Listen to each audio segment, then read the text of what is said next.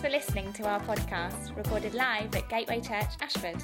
You can find out more about us on our website, gatewaychurchashford.co.uk. Good morning. If you've got a Bible and you'd like to turn to uh, Matthew chapter 5, Matthew chapter 5, and we are continuing uh, with our mini series on the kingdom of God, on pursuing the kingdom. Uh, wasn't so long ago we did a series uh, on the kingdom, kingdom culture, and uh, you know it doesn't just get into us by one shot.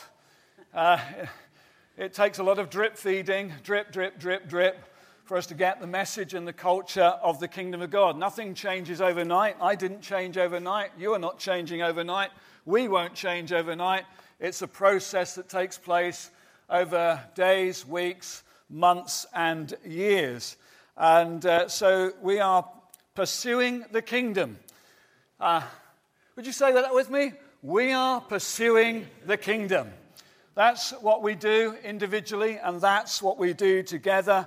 Uh, in Matthew chapter 6, Jesus said, Seek first the kingdom of God and his righteousness, and all of these things will be added unto you. A brilliant, uh, both religious, if you like, and political statement. Because if you seek God, first of all, and his righteousness, and everything that is required for life will be added unto you. And now, that is not, in, not a selfish thing, it is about a, a redeemed community who are pursuing the king and his kingdom. And when we get to pursue it in that way, we find that God adds to us all that is required for our daily life, etc. So, the reason I've asked you to turn to uh, Matthew chapter 5 will be apparent in a moment. I mean, it's the Sermon on the Mount. And this morning we are looking at the subject of, um, of kingdom loving.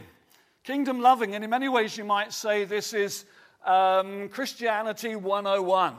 You know, it's kind of the basic stuff, and you might say, hang on a minute, we've just been singing all about God is love.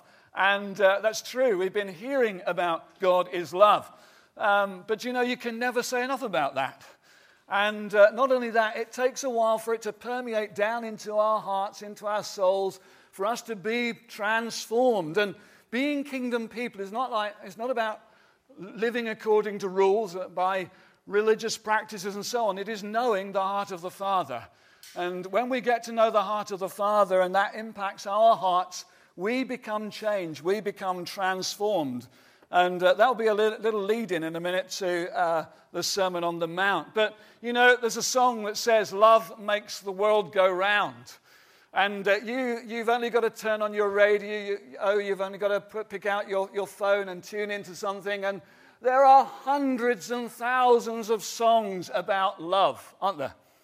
Yeah, you've only got to go to the theatre, you've got to go to the movie, and there's all sorts of stories about love. I mean, romantic fiction I mean, you just go and look in any, any bookseller and see the, the range of books that are on the shelves.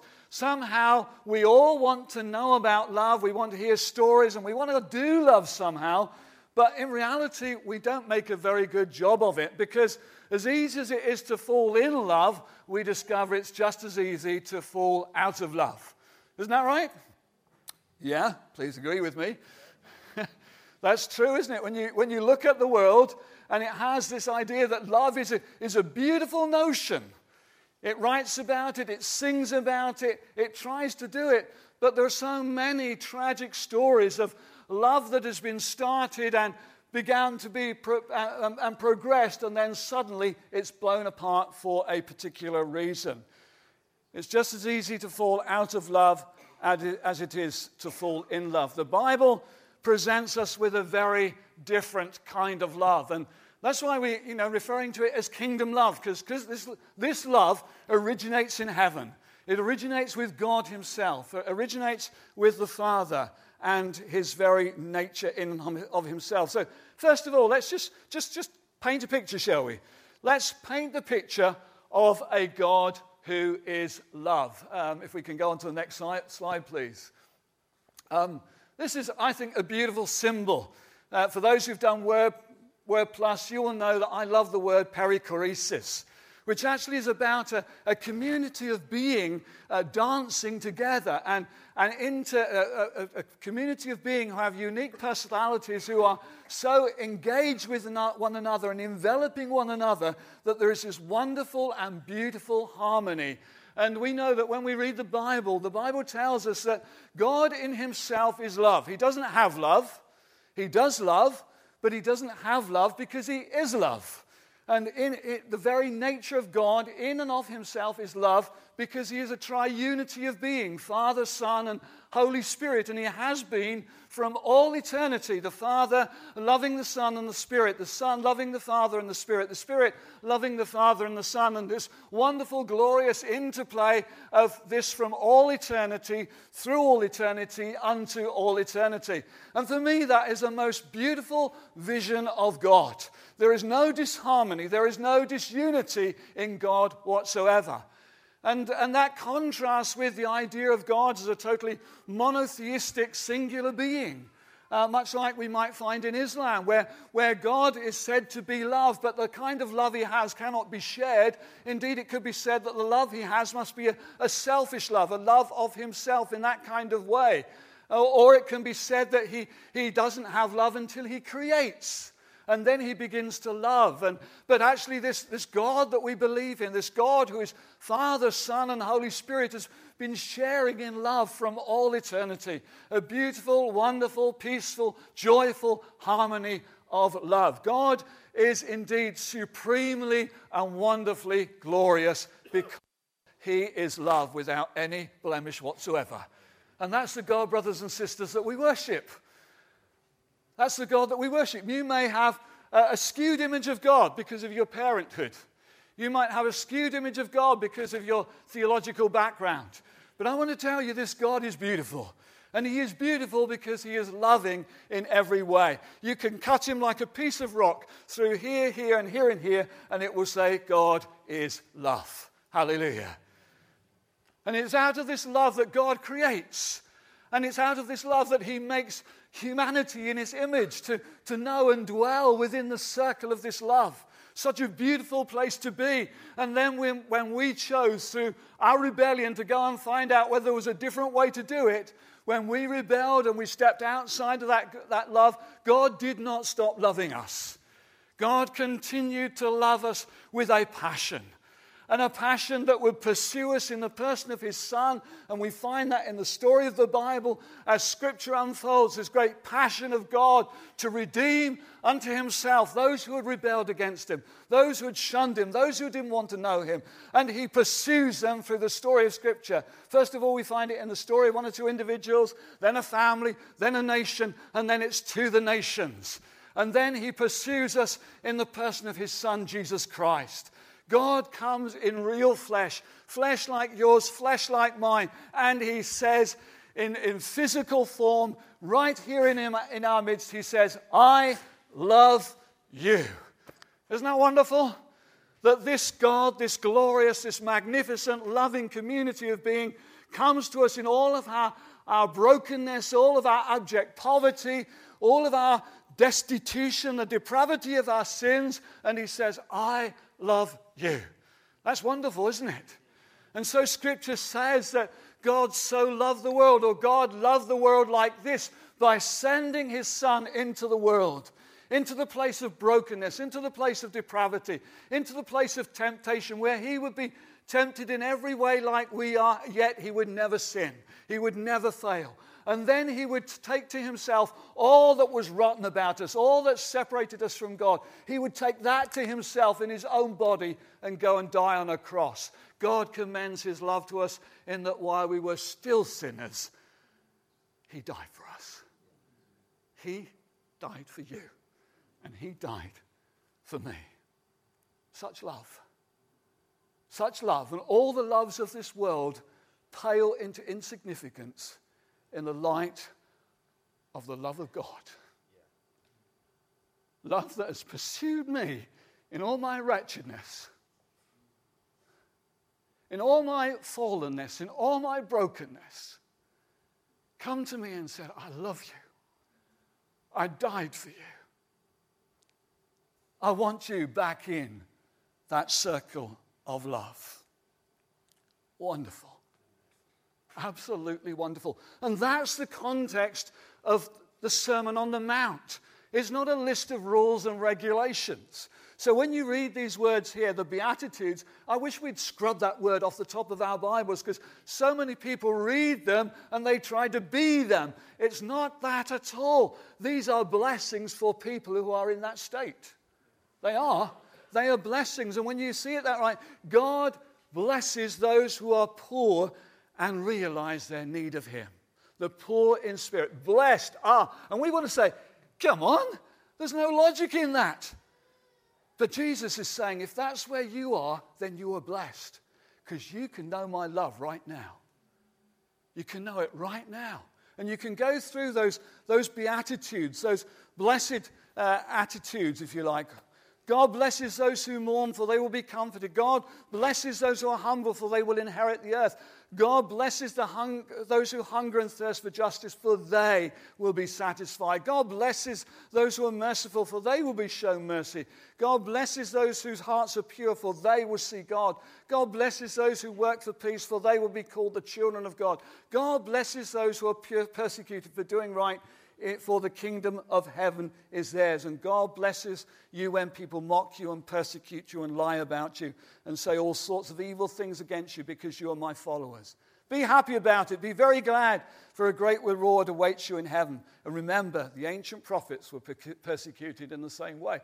That was a shocking statement to the people of Israel, and particularly to the religious authorities. Because their idea of getting blessed was climbing a ladder, of performing up to God.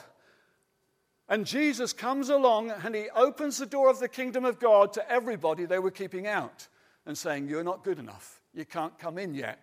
Do better, and God will love you and God will bless you. And Jesus comes along and he says, If, this, if you are in this state, you are blessed right now. Come into my kingdom and receive its benefits. Oh, it's shocking, isn't it? It's scandalous, isn't it? I mean, what do they deserve? Nothing. This is scandalous love. This is scandalous grace. And, and this is what, how, you know, how Jesus up, upset and frustrated the scribes and the Pharisees who kind of thought they'd all got it all together. And Jesus comes along and he, he kind of blows it all apart and he reveals to them this, this great love of God. And so he went into their homes and he engaged with people and others that, and others that they just wouldn't even go near. He mixed with the sinners, those who were broken, who were despised by the religious authorities, who were kept outside. He, he got alongside them, he ate and, uh, with them, and he drank with them, and he spoke with them. And he told some amazing stories. You're familiar, maybe, of the story of the prodigal son, and I'll, I'll, recount it just a little bit because it's an amazing story. If you want to find it in Luke chapter 15. And, and let me just say that the Sermon on the Mount is a sermon about love. It is, it really, really is. And maybe we'll touch on that a little bit later uh, if I have time. But the prodigal son, that story there where, you know, uh, the, the, the son comes to his father and he says, you know, give me everything that will be mine when you die and the father gives it to him. And, and he goes off into a far off country and he, he lives a high life. He lives riotously. He spends freely and he has friends aplenty. Everybody wants to know him because he's got something to share, something they don't have. And, and he lives high and, and, and wild. And then suddenly one day it's all gone. It's all gone. And he's eating with the pigs, something which no Jew would ever do. And he realizes back in Father's house it's far better.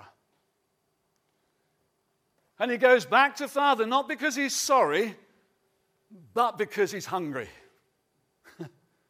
that's, that's, that's, the reality of the story. He goes back not because he's sorry, but because he's hungry.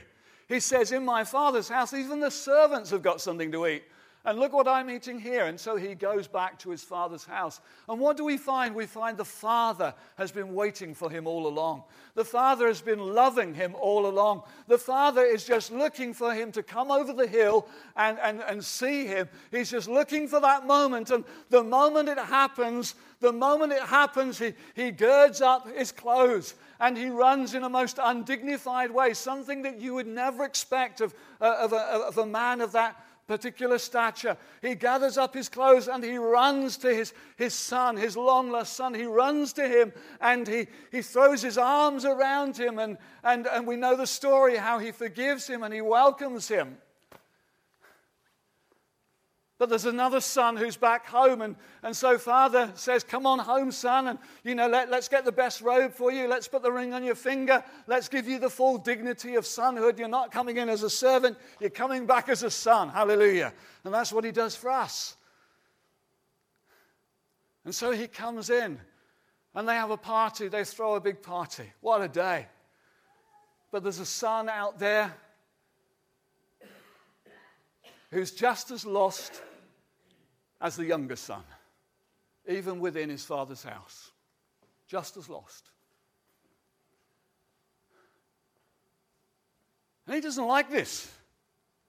Why are you doing this for this son that, you know, took everything that, he, that was going to be his on, on the day you died, and he took it and went, and he lived riotously, and he's lost it all, and you, you come, he comes home and you, you love him and you welcome him.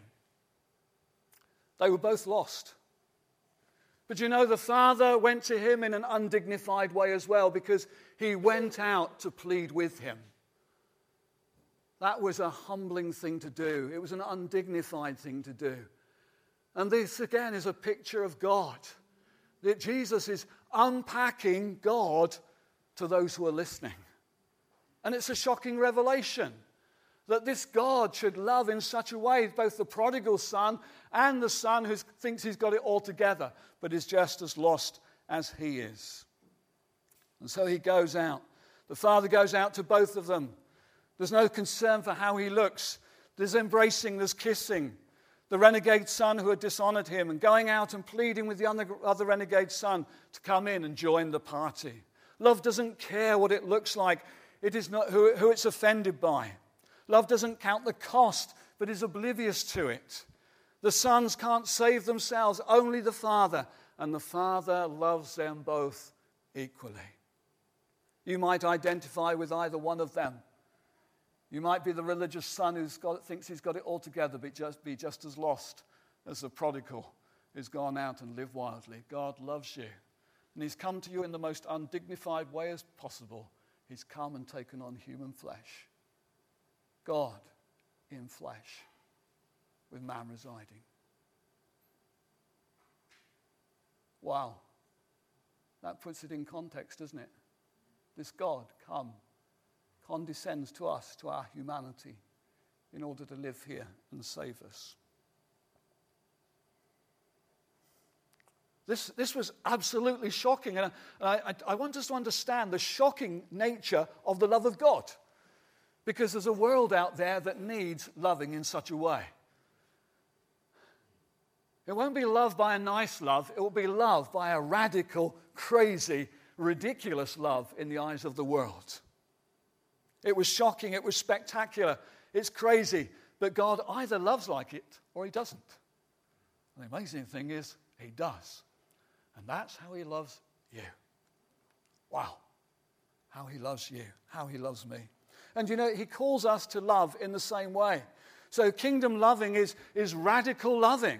It's not loving like the world does because Jesus says, look, you, you know, you're able to love your friends and so on, but I'm asking you to love your enemies.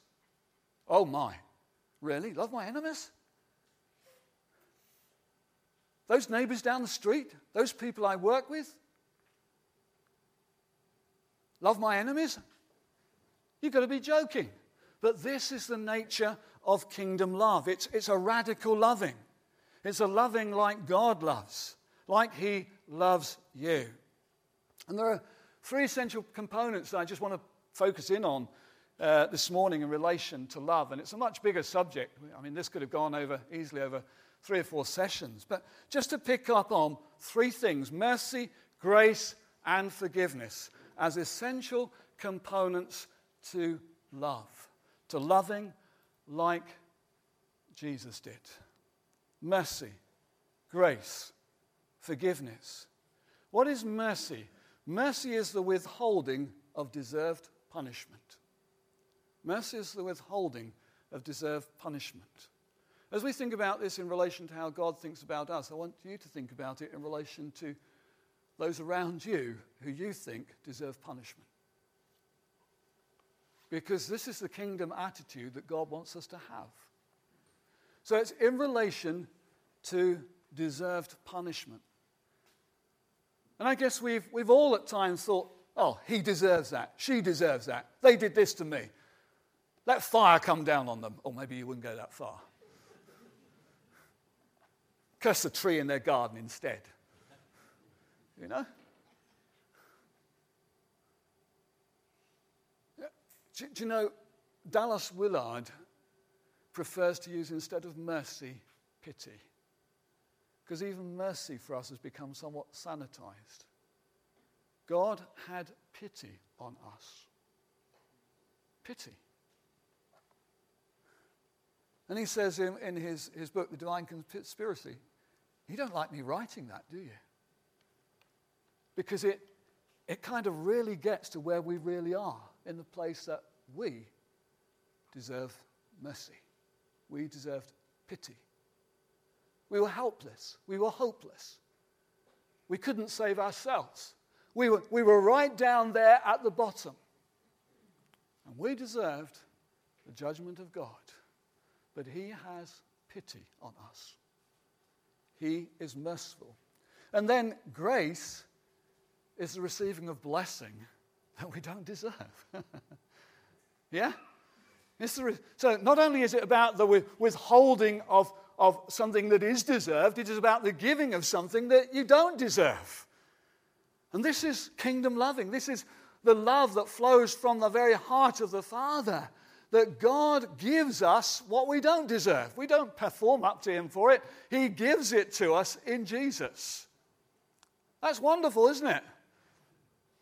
So suddenly He takes us back into His family and he doesn't say, Well, now I want you to prove yourself by first of all being a servant, and then I may, might, might let you be a son and a daughter. He, he welcomes us back in as fully fledged sons and daughters. Wow. You should be going, Wow. Because it really is that staggering. This, this, this God, Father, Son, and Holy Spirit, draws us back into the circle of His love through His own love, through His own mercy, through His own display of mercy and grace and forgiveness. So, grace is the receiving of undeserved blessing. So, as we parallel that through how God has done it for us, it's how we then work it out to others. So we, think about mercy as the withholding of perhaps deserved punishment. Oh, they, they did this to me. me, me. May, that, may, may this happen to them, or I'm going to hold back on that. But this takes it further. It's not just mercy, pity, it's also, I want to bless them. I want to bless them. That, that, that takes us a whole step further when we think about loving our enemies, doesn't it? Not only are we going to be merciful, but we are going to want their blessing. And we're going to be involved in their blessing. And then forgiveness is the key to both of these things. Absolutely essential.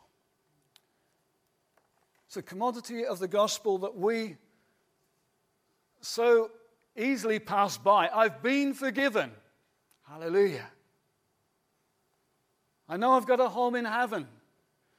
But as much as Jesus taught us to pray, Our Father who is in the heavens, hallowed be your name, your kingdom come, your will be done on earth as it is in heaven. Give us this day our daily bread. He also taught us to pray and forgive us our trespasses or forgive us our debts.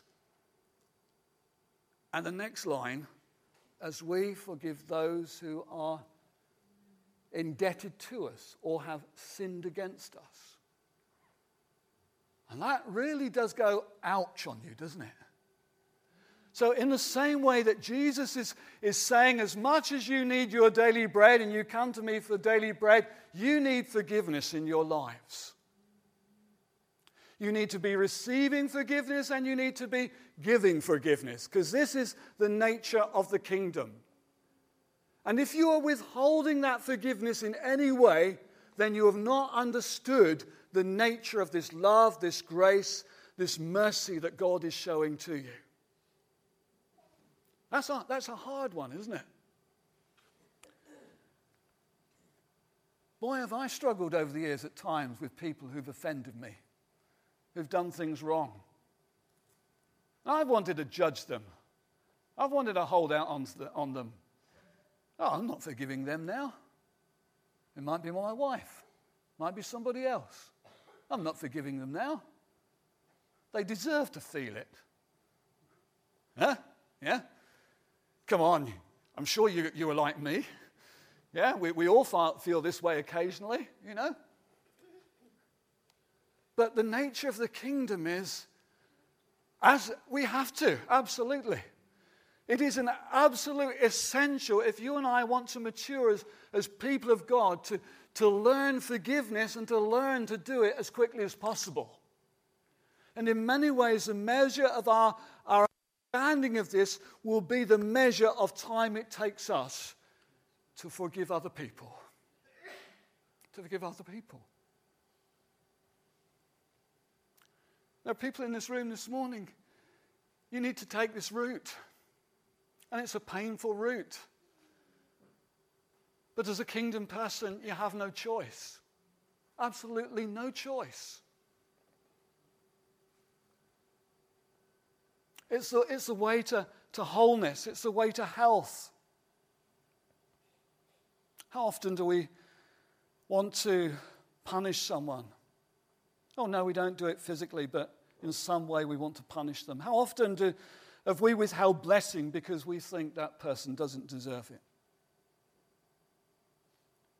When it comes to forgiveness, how frequently, how easily it can be withheld. So often our love is, is based on returns. If they make the first move, I'll do it. But that's not the basis of the kingdom. And I tell you what, you wouldn't be here this morning if it was because God moved first. He didn't wait for you to move or me to move, He moved first. And He said, I love you. And in mercy and grace, I'm coming to you so that you can be forgiven. I was going to go through some Greek words.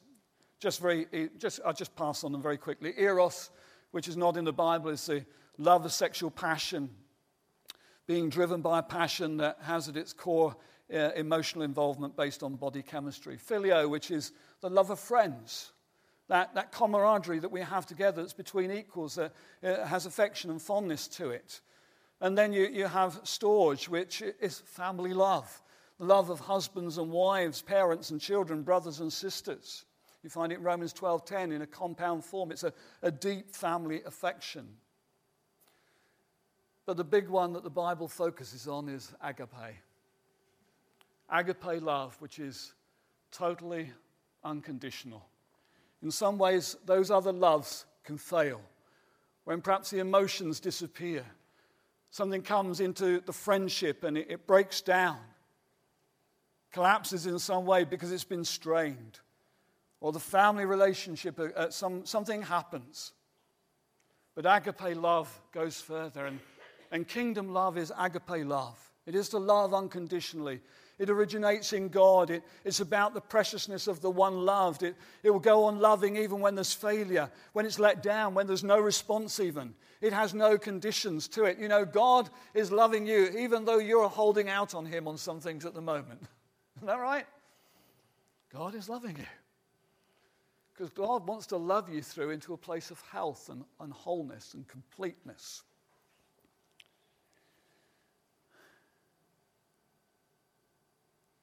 Love. So if you've got your Bible still open and Matthew 5 down towards the end, um, in many ways from 21 onwards, it, Jesus is expounding love, and I haven't got time to go in it, uh, into it. You know, in many ways, the world in which people lived, they were good to one another. There were people who were good to one another.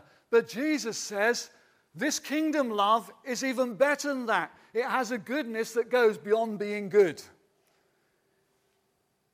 A goodness beyond those things that we normally do in, in our earthly ties. And so you read there, you have heard in verse 43 that the law says, Love your neighbor and hate your enemy. But I say, Love your enemies. Pray for those who persecute you. In that way, you'll be acting as true children of your Father in heaven. For he gives his sunlight to both the evil and the good, and he sends rain on the just and the unjust alike. And if you love only those who love you, what reward is there for you for that? Even corrupt tax collectors do that much. And if you are kind only to your friends, how are you different from anybody else? Even pagans do that, he says. But you are to be perfect, even as your Father in heaven is perfect. What does he mean by that? Does he mean perfect in the religious sense? I don't think he does. What he means is having a kind of, having a wholeness, uh, a full functionality like the Father does. So, how the Father loves, we are to love. That's the, that's the perfection that he's talking about. A love that doesn't, oh, I'm going to love that one, but I'm not going to love that one. I'm going to hold this against that one, and I don't want that one to bless. The Father doesn't act like that. The Father is perfect in his love in, in every kind of way. So he taught us to love. And, and, and as they read this, it was challenging. As they heard this, it was challenging. So, at the heart of this love that God wants us to have is forgiveness. Our relationship with God and with one another is closely tied to it. Closely tied to it. Jesus said, when you pray, forgive, forgive, forgive.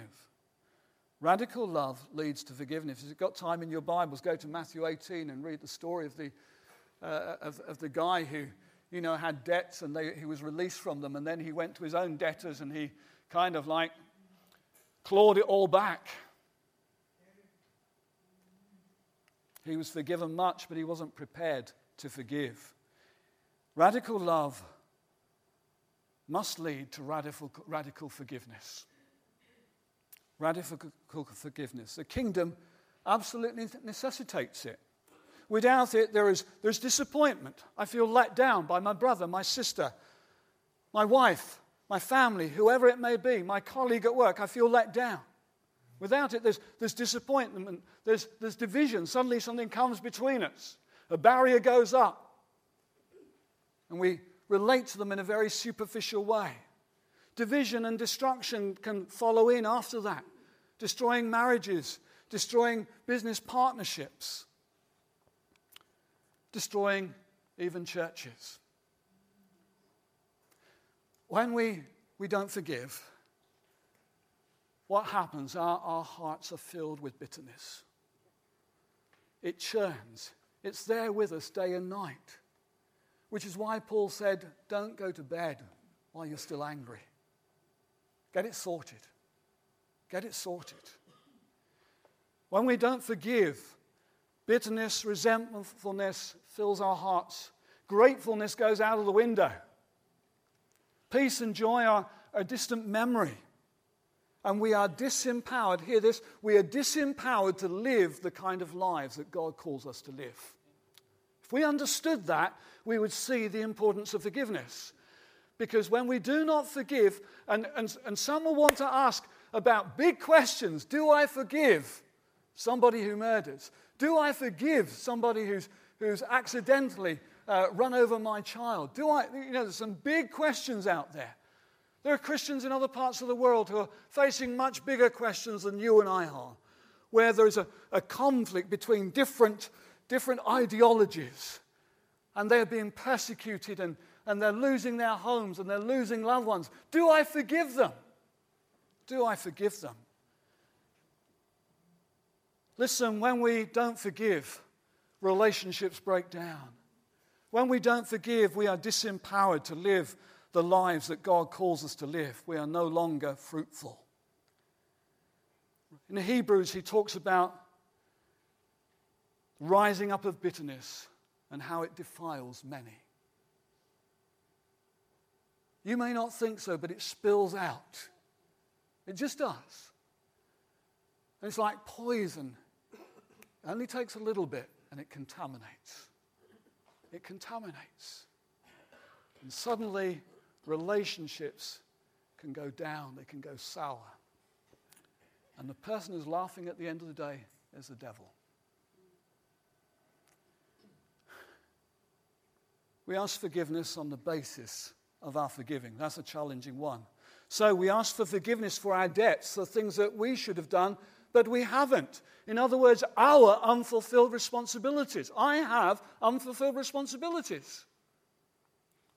That's why it's right, even for graced Christians, to pray, Father, forgive us.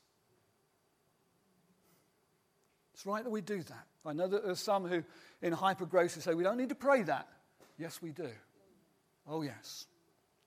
And then, secondly, forgiveness for our trespasses, for things that we, we shouldn't have done that we, we have, things which are not in harmony with God. So, so that's me. I need that day by day.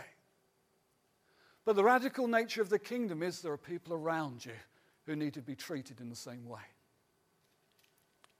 And so we, on the basis of, the, of that kingdom principle, forgive others who we deem haven't done what they should have. Maybe you've got people in your life, this moment in time, you have an account against them because they haven't done something you think they ought to have done. Brothers, sisters, there is no other way but to forgive them, to release them from it. Release them from it.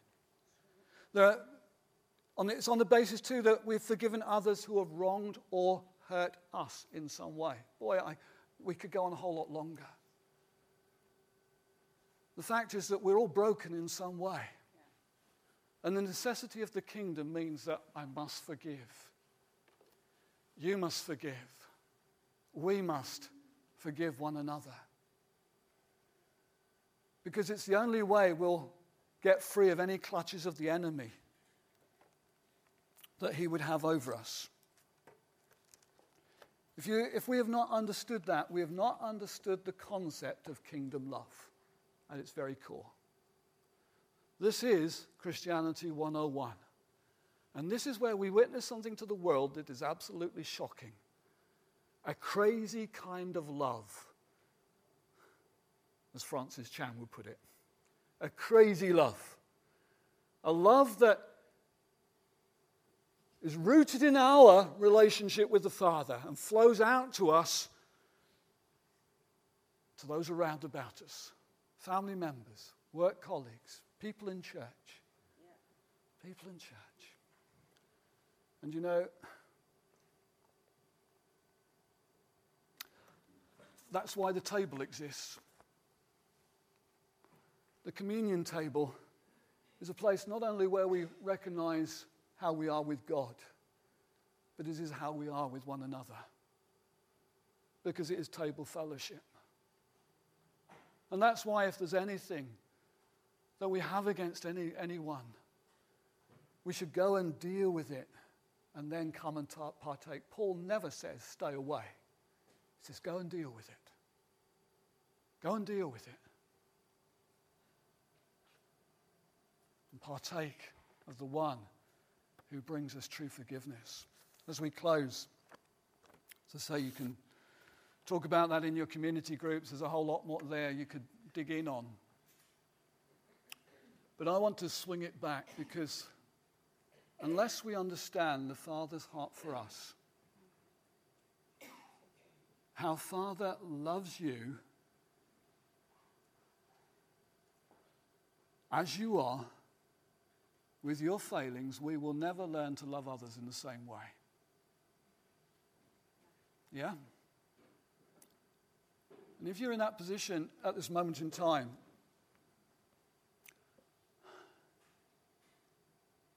yeah, let's show it. Shall we, shall we just show that video clip? Corrie ten Boom, some of you will know the story. But it just kind of nails it, I think.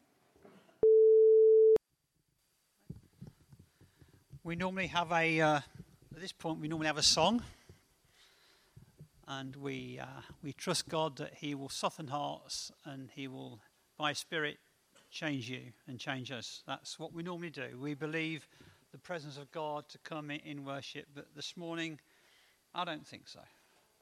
I think we are going to have time to read that passage out of Matthew, and we're simply going to close the meeting at that, okay? Then Peter came up, that's the um, disciple Peter, came up and said to Jesus, Lord, how often will my brother sin against me and I forgive him? As many as seven times?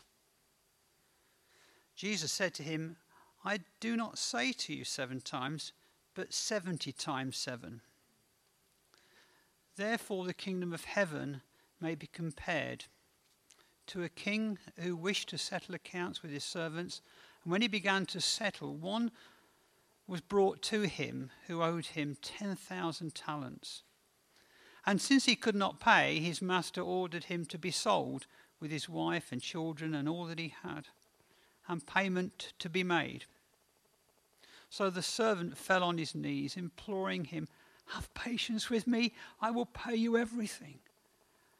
And out of pity, there you go, that's the word. Out of pity for him, the master of that servant released him and said, and forgave him the debt. But when the same servant went out, he found one of his fellow servants who owed him a hundred denarii. That's about a couple of quid. And seizing him, he, he began to choke him, saying, Pay what you owe. So his fellow servant fell down and pleaded with him, Have patience with me, and I will pay you. He refused and went and put him in prison until he should pay the debt.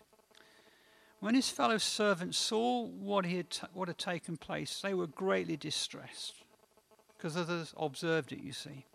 And they went out and reported it to their master, all that had taken place. Then his master summoned him and said to him, You wicked servant, I forgave you all that debt because you pleaded with me. And should not you have had mercy on your fellow servant? as I had mercy on you. And in anger, his master delivered him to the jailers until he should pay all his debt. Now, this is the shocking bit. Okay, you ready for it? I don't like this bit. But Jesus said it. So also my heavenly Father will do to every one of you if you do not forgive your brother from the heart you remain in prison. So, my heavenly Father will do to all of you. You're kept in prison if you do not forgive from the heart. And I'm thinking, when Richard was preaching, well, what did then Jesus say next? What did he say to round it off? Did he ask for a worship song? He just, it said, now when Jesus had finished these things, he went away.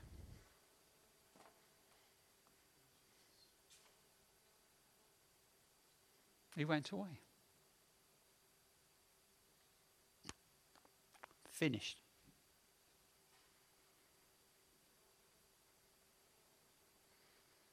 Situations in life that crop up, that will only, even this week, there'll be situations in your life that have cropped up that only will be unlocked through you showing mercy and forgiveness.